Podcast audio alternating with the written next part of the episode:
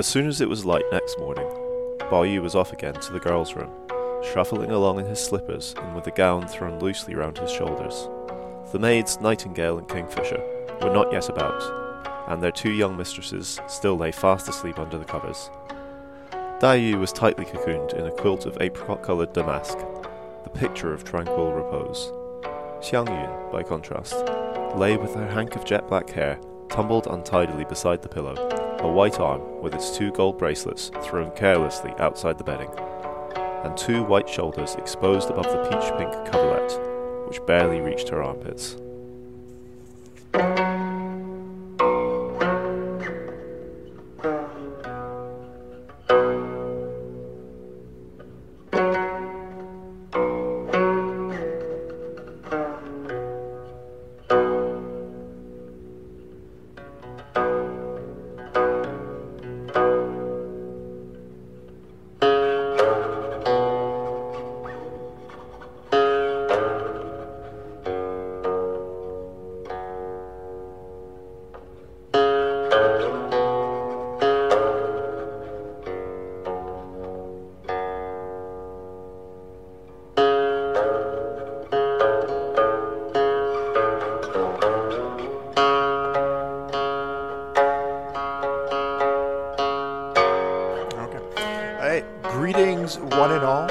Welcome back to another installation of Rereading the Stone. This is Kevin Wilson, joined as always by William Jones. Will, how's it going? Super. How about you? Another great day, another excellent chapter, right? So we're on chapter 21 of the Qing dynastic classic, Dream of the Red Chamber. Uh, and it's getting pretty exciting. How about we jump right into a maybe a recap and then kind of first impressions? What do you think? sure. So we're in this section of the novel, which is a lot about domestic affairs and various uh, interactions between different characters. You know, we're we're starting to see some of the characters get a bit more kind of fleshed out. So even though there aren't necessarily big, important plot points happening, we're learning about uh, people's character and the dynamics in various different relationships. So, in the last chapter, we had uh, the chapter begins with an argument between the character Nanny Li and the maid servant Aroma, uh, Hua Xiren. So, Aroma is one of the maids to our central character, Jia Baoyu, um, who's a you know he's a teenage boy of a of a noble household. So one of his maidservants, she's she's fallen sick with a a kind of fever, and she's tucked up in bed, kind of sweating it out, getting through the fever. Um, and Nanny Li, who was formerly Bao Yu's, um, why have I forgotten this word? formerly Bao Yu's wet nurse, wet nurse. Um, uh, she comes in and um, she thinks that Aroma, uh, that Xiren is um, disrespecting her, and so she begins kind of shouting at her and castigating her. And in this argument, she gets kind of more and more aggravated and, and, and kind of almost theatrical um, before she has to be taken away. Um, and in that, we kind of see this conflict between different servants within the household whose respective positions have kind of changed significantly and, and they're kind of struggling to adjust to that, I suppose. Anyway, during this chapter, we see, you know, all sorts of different members of the household kind of at leisure because this is set during the period around Chinese New Year when not much work is going on. There's not really much business to attend to, so people are are kind of playing, relaxing, doing this and that. And one of the things that the characters do is play card games and, and other similar games, uh, and they gamble a little bit at the same time. And one of the young members of the household um, Jia Huan, who's the younger half brother of our main character, uh, Jia Baoyu. And he, unlike Baoyu, isn't born of the wife of his father, he's born of the concubine of his father. And because of that, he holds this kind of slightly lower status in the house. Anyway, he's gambling with some of the other kind of children and young people of the household. And he initially does well and makes a bit of money. Uh, and then he ends up losing it all and when he does so, he kind of loses his temper and has a bit of a tantrum, and accuses um, people of cheating him out of his money. Um, and again, he has to be kind of coddled and, and, and packed off. And while this is going on, his his older half brother, um, Bao Yu, turns up, tries to make things better, and inevitably makes things worse. Um, Mm. And then in the later part of the chapter, we see a an argument between Bao Yu and his cousin slash love interest, um, Lin Daiyu.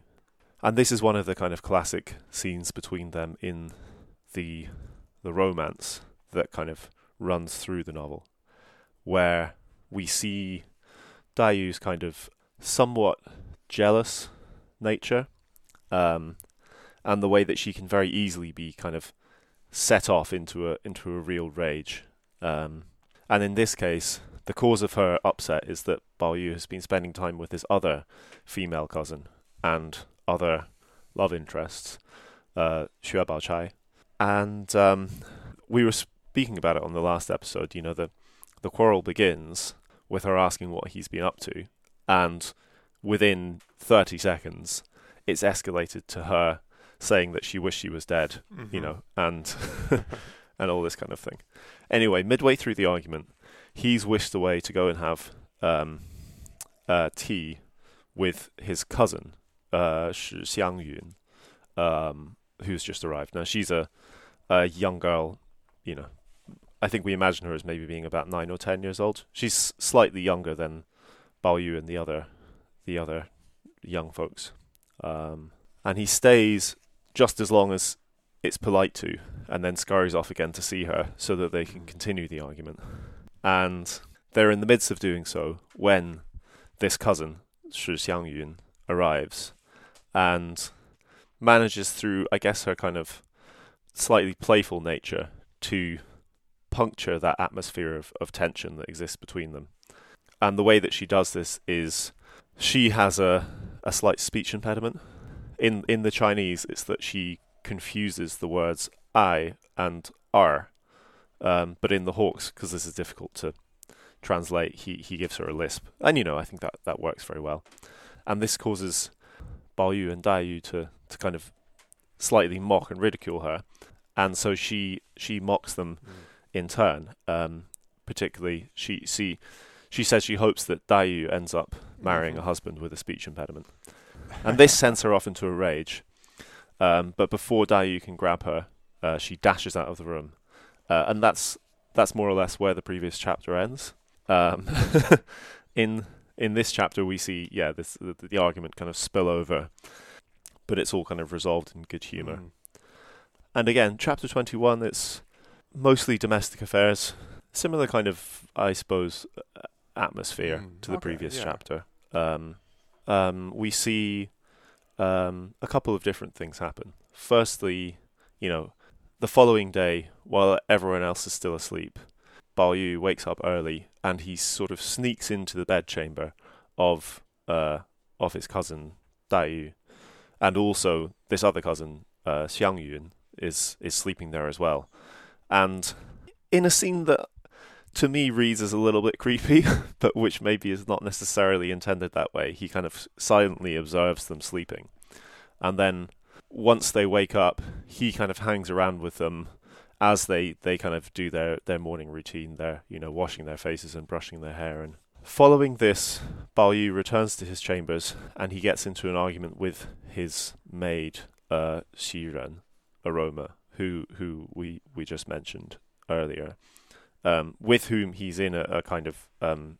sexual relationship, um, and she is in the kind of process of trying to correct some of his worse um, worst behavioral traits. Um, but she's maybe getting frustrated that it's not working. And so she is kind of treating him, she's mostly ignoring him. And when she does speak to him, she treats him with this kind of attitude of, of, of contempt, which he finds very kind of confusing. Um, and it makes him kind of angry, so that they're kind of constantly arguing, I suppose. And so he kind of sends off Aroma and the other other maids and demands to be waited on by um, a different maidservant who's who's just kind of arrived in the household.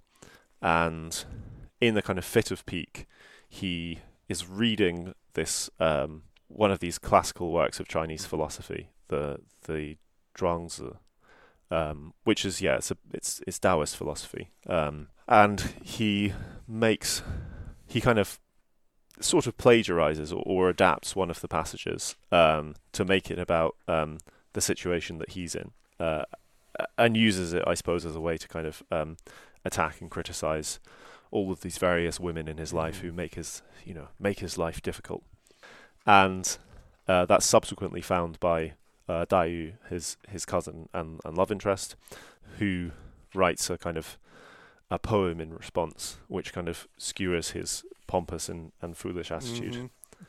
Mm-hmm.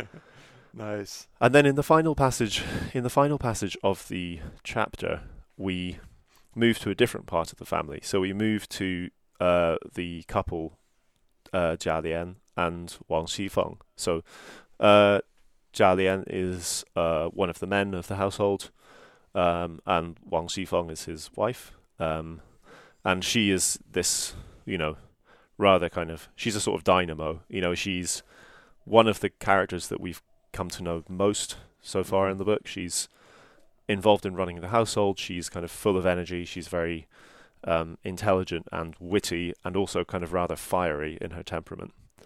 Um, anyway, she and uh, have recently had a young daughter, Qiao and the the young daughter has caught smallpox, and as part of the the kind of prescription for curing her, um, they have to, you know, give her various medicines, but also, you know, they have to pray to the smallpox goddess, and they have to abstain from sex for twelve days, and to ensure this, the husband Jialian has to leave the bedchamber and sleep in a different part of the house, and he uses this opportunity or he uses this situation rather as as an opportunity to sleep with one of the servants.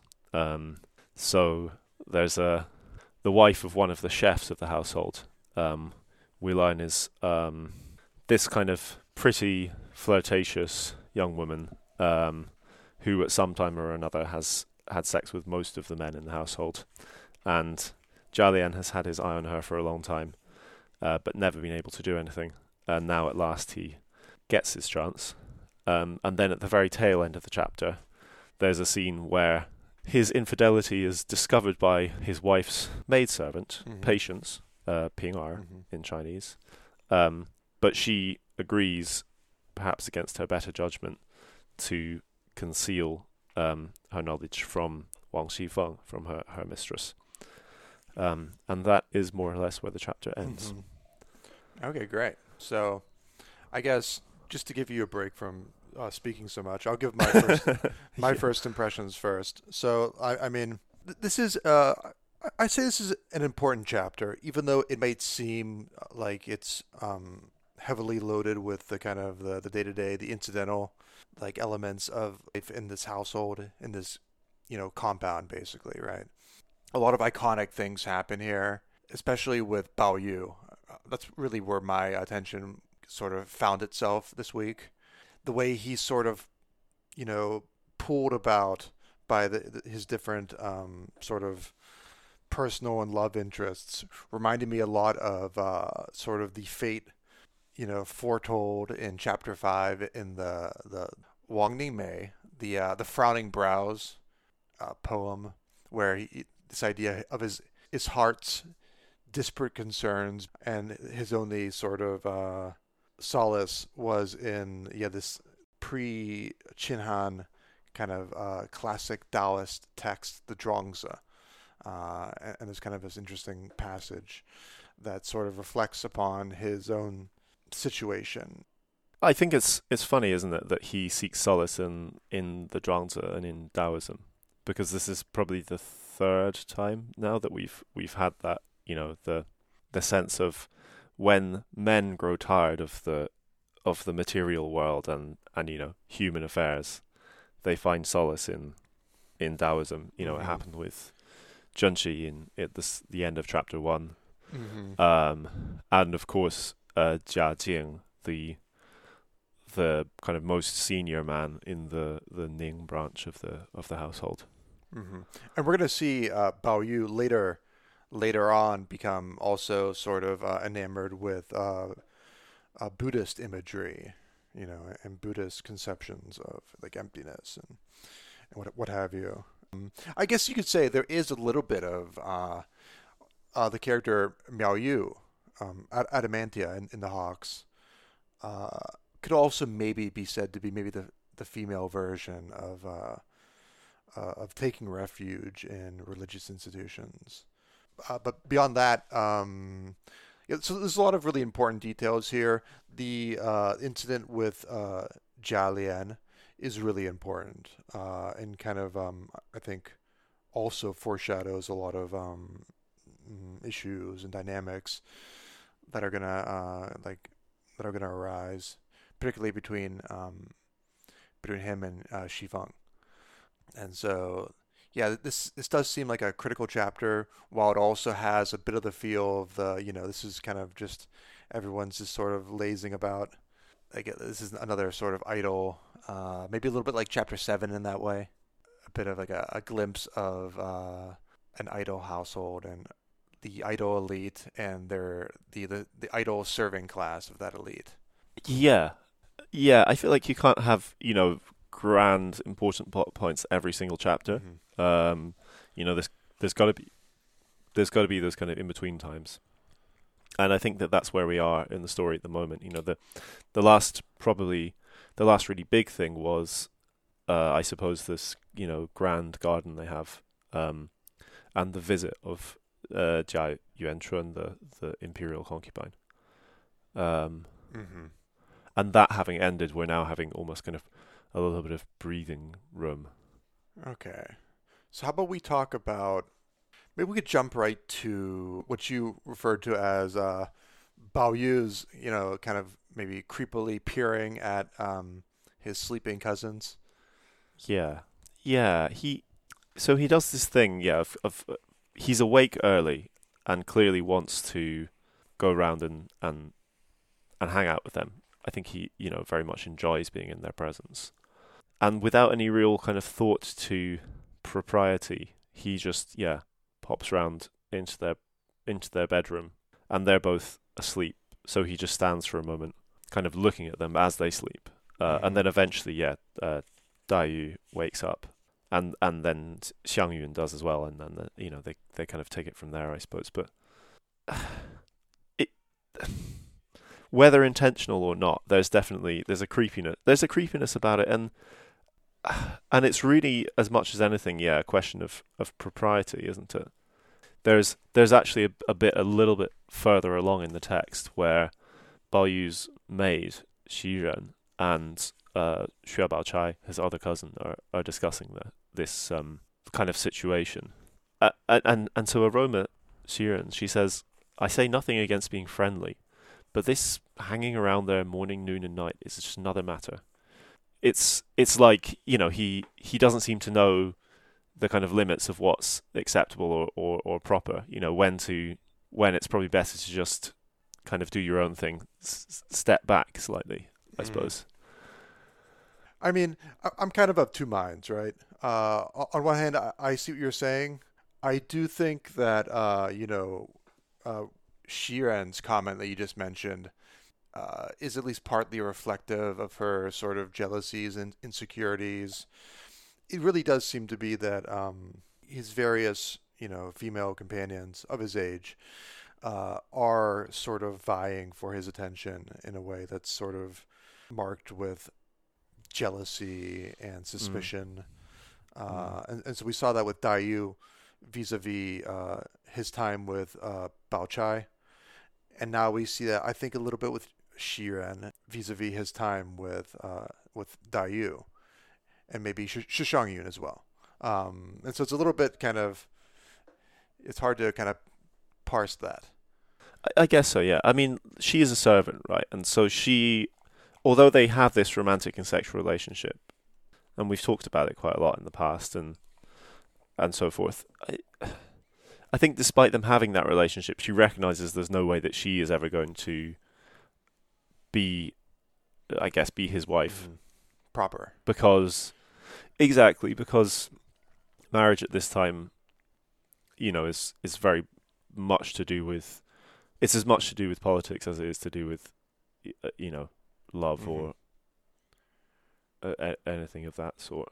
Um, and so that there's no political value in uh, a nobleman marrying a servant, but that doesn't mean that she couldn't hold some other, you know, a, a concubine or, or, or kind of similar type position, I suppose. So so Mhm. you so yeah, I, I can I can kind of see that.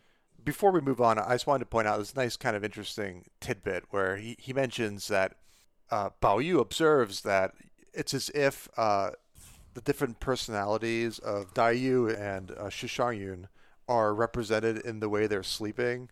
And so Dai Yu is nice is like perfectly wound up, you know, whereas uh, Xiang Xiang Yun is, yeah. is all over the place, kind of um, hair and hands in in all various directions, and yeah, yeah, limbs poking out from under the duvet.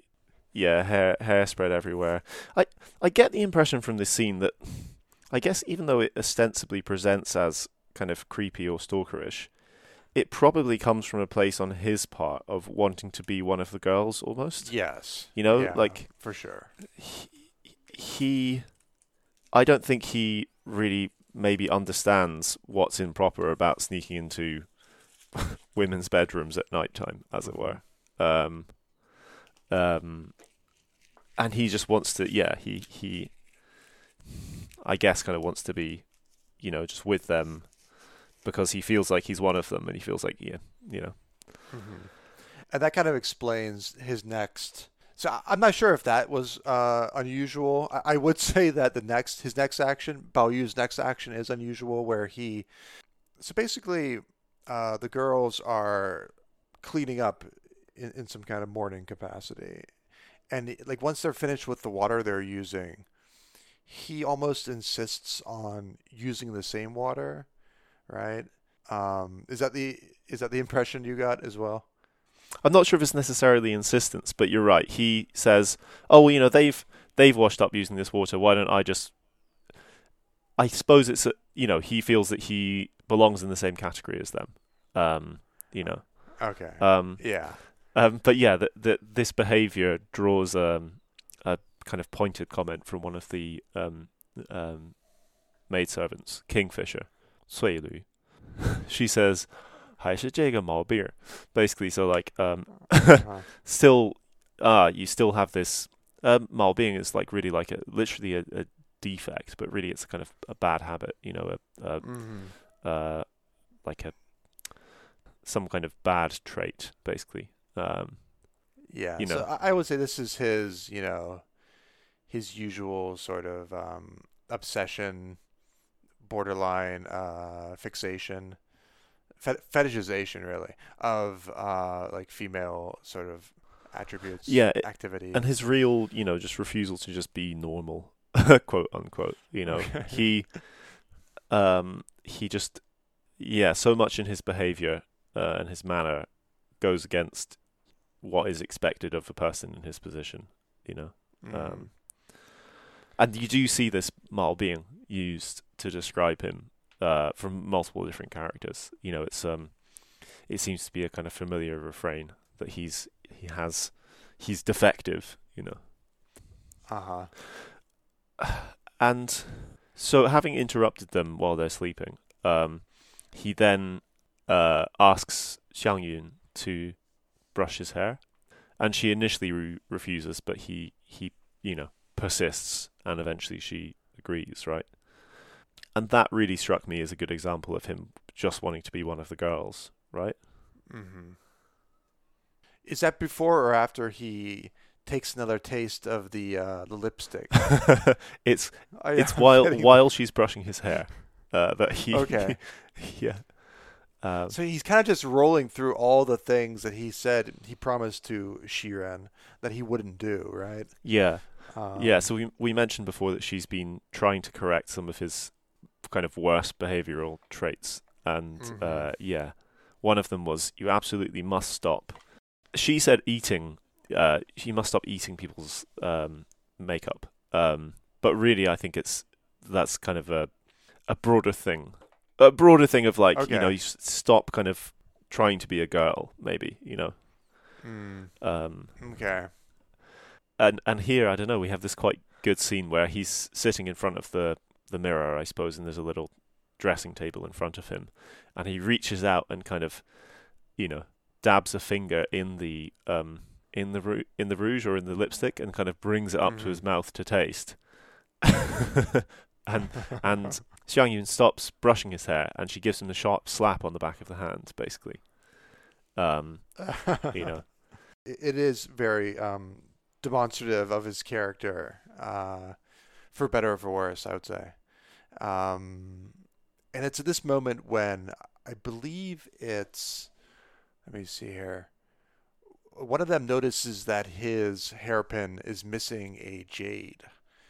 And then this, of course, leads Daiyu to just, you know, her like jealous imagination immediately uh, swings in and, and imagines his, you know, uh, surreptitiously giving that jade to another girl. yeah Right. yep Uh, exactly that's. I guess that's the first, you know, jade related. We're gonna have another jade related uh, incident later in the chapter, which uh, almost harkens back to his throwing the jade in chapter Three, Three. yeah. Yeah. But but yeah, as we've as we've talked about before, Jade and Bao Yu are are kind of almost um, interchangeable, right? I mean, his his name means precious jade. He has this this magical stone jade which he wears on a string around his neck. Um, and yeah, in the in the the five cycles system, the Wu Xing, um, you know, we've kind of identified that he's very strongly associated with with kind of jade, I suppose. Um, Mhm. Yeah. So maybe this is the moment when he goes back and he discovers that uh, Xiren, uh, Aroma, is not happy. mm. Yeah, she's she's been talking to his other cousin, uh, Xue Bao Chai, in in his absence, right? Okay, yeah, maybe. We, Do you want to talk about that or? They just they they have a a. It doesn't seem like a very long chat, um, no. but basically Bao Chai comes around asking where Bao Yu is, and Aroma says that he's not there. And while you know, while Bao Chai is there, she Xiren takes the opportunity to say, you know, he's always off spending time with his female cousins, and you know, this is there's nothing wrong with it in principle, but he he does it too much, you know. Uh, I mean, Mm. the Chinese, there's a couple of bits she uses which I think don't necessarily come through in the Hawkes. So she she says yeah yoga fun tour. So it's something like you know you must think of one must think of propriety or or you know proper boundaries we might say. Mm-hmm. W- one thing that definitely comes across from that scene where he kind of sneaks into the bedroom is that he doesn't have much of a sense of boundaries, or if he does, he doesn't have much respect for them. Mm-hmm. Um, a- and then she uses this one other phrase to say that although she tells him that he ought not to do these various bad things, he doesn't really listen. She describes it as um, er pang feng, so literally a wind next to the ear. Um, It goes right in one ear and out the other, kind of. idea. exactly. That that's exactly what the way I thought of it. Um, Mhm. Hawkes uses the phrase "a waste of breath," but you know the the, the idea is, is the same. Um, um, and so from this, Bao Chai gets the impression that Xiren is, you know, she's a she's a smart girl despite not kind of having much in the way of formal education. Mm. So yeah, she kind of sits. Yeah, maybe they share kind of the same uh, predisposition predisposition towards sort of order and uh, like hierarchy, and maybe I, I- I could see that as being kind of a similar characters eh, almost in some in some vague Yeah. way. Yeah, I think she maybe sees a kind of potential ally in her. you know? yeah Yeah. Yeah. So at this point, Bao Yu comes back, and just as he's coming in, Bao Chai, you know, takes that as her cue to leave. Mm. And he, yeah, he discovers that Aroma is. She's in a bad mood with him.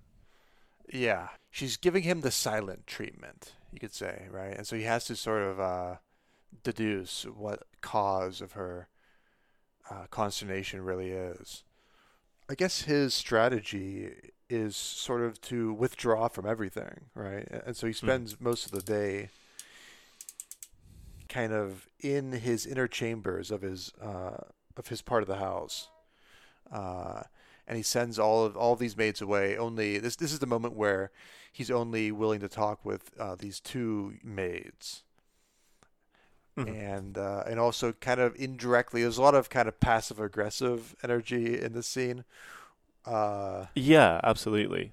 Uh, I mean, there's one earlier point when I think he's pretending to be asleep. Oh yeah, okay. And uh, Xiren comes in and puts a blanket on him, and then once she turns away, he pushes the blanket off onto the floor and then continues to pretend being yeah, asleep. Yeah, You know, so it's it's very much that. It's quite it is quite teenage. You know, it's uh-huh. petty and and as you say, very passive aggressive. Mm-hmm. So that's the first uh, passive aggressive moment. The next is when he is sort of loudly. There's this whole issue um, with the renaming of the one the one made and this is actually good for us to go over because it really doesn't translate. Uh, it's, it's, even in the original, the kind of the underlying uh, logic, the reasoning behind this this scene is not immediately obvious, and so we should probably spend a little time discussing the the renaming of. So in the Hawkes, it's Citronella, whose original mm. name was Soldanella, uh, but who has been renamed by Aroma to to citronella. And so if we go through, okay, so the original name in, in the Chinese is Yunshang, and the new name is Huishang. And these are both sort of highly fragrant uh, flowers associated yep. with. And so, like for instance, the uh, the Huishang or the Hui is sometimes considered uh, kind of a the the classical expression for it is peilan, a sort of um, like a, a, girdle belt orchid, and so the, it's basically you would have this. This would be for for women, and they would have this sort of small purse, which would be filled with something akin to potpourri. Uh, and maybe it was used sort of as just something kind of attractive, maybe also a deodorant. It also might have had some pseudo medicinal purposes and uses. Maybe it was considered. I read somewhere that it was said to um, sort of ward off certain diseases and epidemics. So you're carrying a kind of air freshener basically on your belt, but it's, it's also it's also attractive. You know, it's going to be this is the kind of stuff that's going to xiren. It's going to attract people, and so mm-hmm. um, and so I was wondering, okay, why would why would uh, Hua Xiren uh, who all, whose name is also you know is related and again it's again the the flowers that attract people and i was wondering why would she uh, insist on renaming this maid from yun shang to hui shang and so it's the same shang which is just um, we've seen that before for like a fragrance or a, you know a smell. And th- there's a few explanations.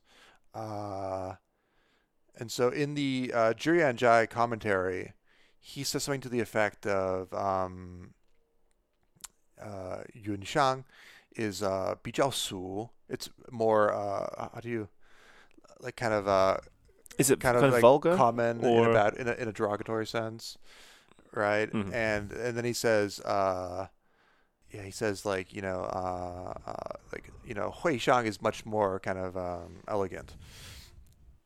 Ah, uh, it's refined. I see. Yeah. And and so maybe one interpretation is that uh, Xiren is trying to demonstrate her kind of uh, her class. You know, she's trying to show. Oh, sh- she's yeah, she's now erudite and and. Okay, and so that's that's that's explanation number one. Explanation number two is that we will recall that uh, it was in chapter eight, eight. and you know. Yeah uh, Xiren had set out all these uh, kind of drawing, uh, painting utensils for um, for Bao Yu to do calligraphy with, and he ended up only doing three characters. The three characters he did were the was the name of his his study, and the name of the study is Zhang Yun Xuan, and so it's like the uh, the purple yun pavilion, and so it's the same uh, the same flower that's in Yunshang. And so, one idea? Another idea there was that, like, okay, if the master's chamber is named Zhang Yun Xuan, you don't get to be called Yun Shang because it's, you know, it's like kind of, um, you know, he's in charge. You don't Yeah. get to steal his name. It's almost like a naming taboo kind of thing. And we're gonna see later in the in Yeah. the uh, in the novel, we're gonna see actually that Shangling, Zhen Shiyin's daughter, who was stolen, whose original name was uh, Ying Lian, has been renamed Shangling, and she's going to be renamed again later in in the novel on account of her name being too close to the name of the the woman uh, she she'll be serving or subordinate to, and so you see constantly these kinds of like this, this is, is a tradition of like naming and renaming and, and these naming taboos Mm. and prohibitions, and so that might be one explanation for what's going on here with um, why Xiren uh, renamed this particular particular maid. What's um, less sort of a- ambiguous is uh, it seems pretty obvious that uh, Bao Yu renames her again just as a kind of on account of his being angry with with Xiren, and so it's a kind. this is another passive aggressive sort of uh, behavior, right? Yeah, yeah. He says he says you know you all have um, floral names, you know none of you are good enough to deserve these names. You- you know, Yes, you're, yes, you're very an insult petty. to nice, decent flowers. You know. Yeah, yeah. He even says you should be renamed uh, something like like Hui Chi or something. What's what's the exact? Yeah, so the so he's, you know, they're they're discussing in the Hawkes. She's saying she used to be called Soldanella and now she's renamed Citronella, and he says, "I don't know why she didn't call you citric acid and have done with it," which kind of captures the spirit of it. It's a rather kind of like poor effort at word wordplay. Um, in the Chinese, as we recall, she was renamed Hui Xiang, and he says, "I don't know why she didn't just call you Hui Qi." Mhm. which is different characters, but they mean kind of something like unlucky. hmm And and Chi is a little bit like it's semi synonymous with Shang. You know, you, you can see that Chi is being to wind and hence to scent, and so it's kind of a clever play on words. Uh, and he says it in a loud way, so like it's very clear that uh, Xiren is you know nearby, overhearing, and probably silently fuming, that kind that kind of thing. Um, But we hear that actually she, uh, uh, Xiren and, and Musk, uh, Shou Yue, the other mhm. um, maid, who's kind of her Actually, uh, her like partner partner in crime or Yeah. uh, yeah her kind of ally. ally, yeah. yeah. They, they actually they actually find it quite funny. They think he's being Mm-hmm. ridiculous, which of course he is. Mhm.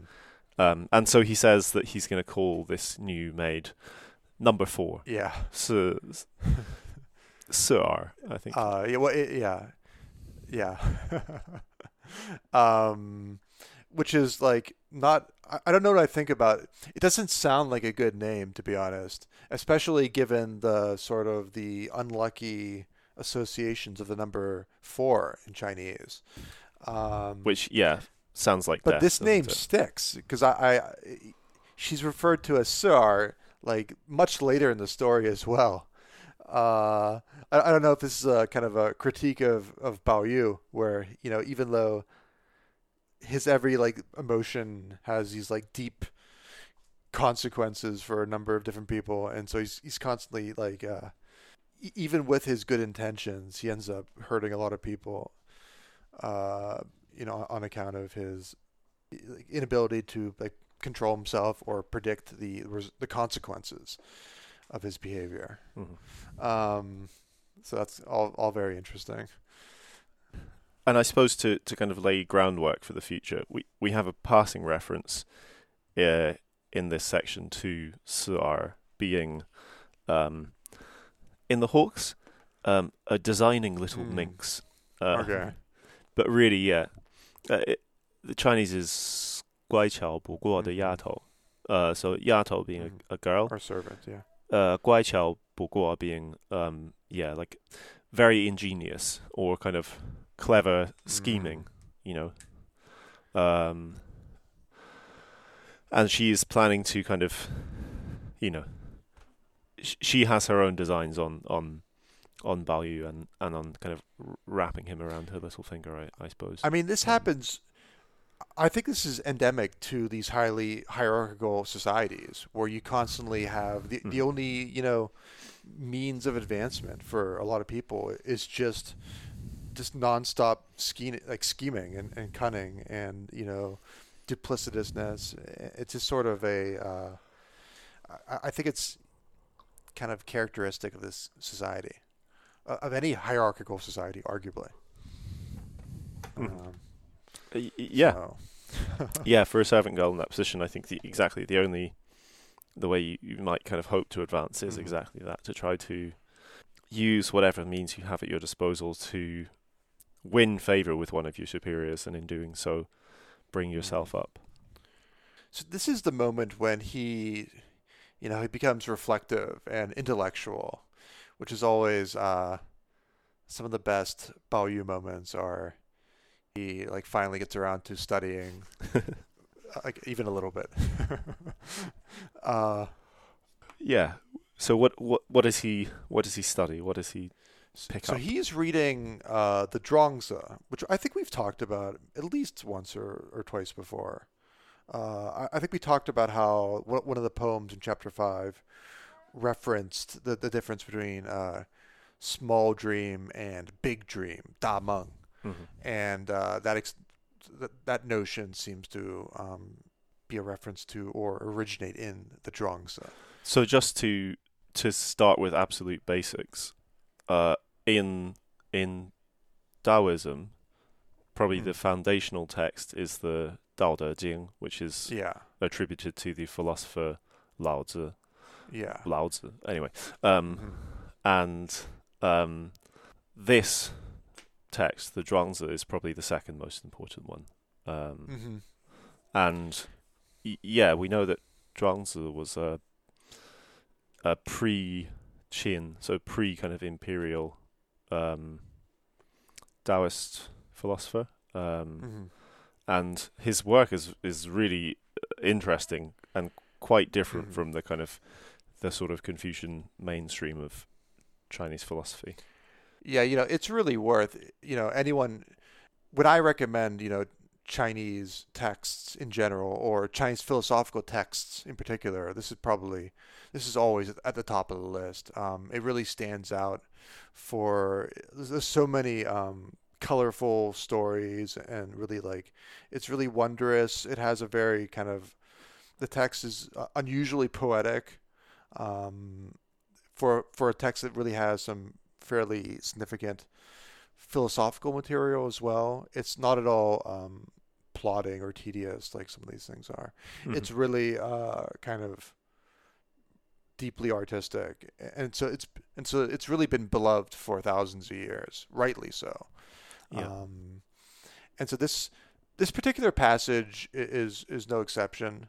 Um, the the the gist basically is that you know this idea that you know if you have something precious and you and you lock it up or you seal it away, the very act of concealing it is a kind of way to signify or to show that there's something of value here.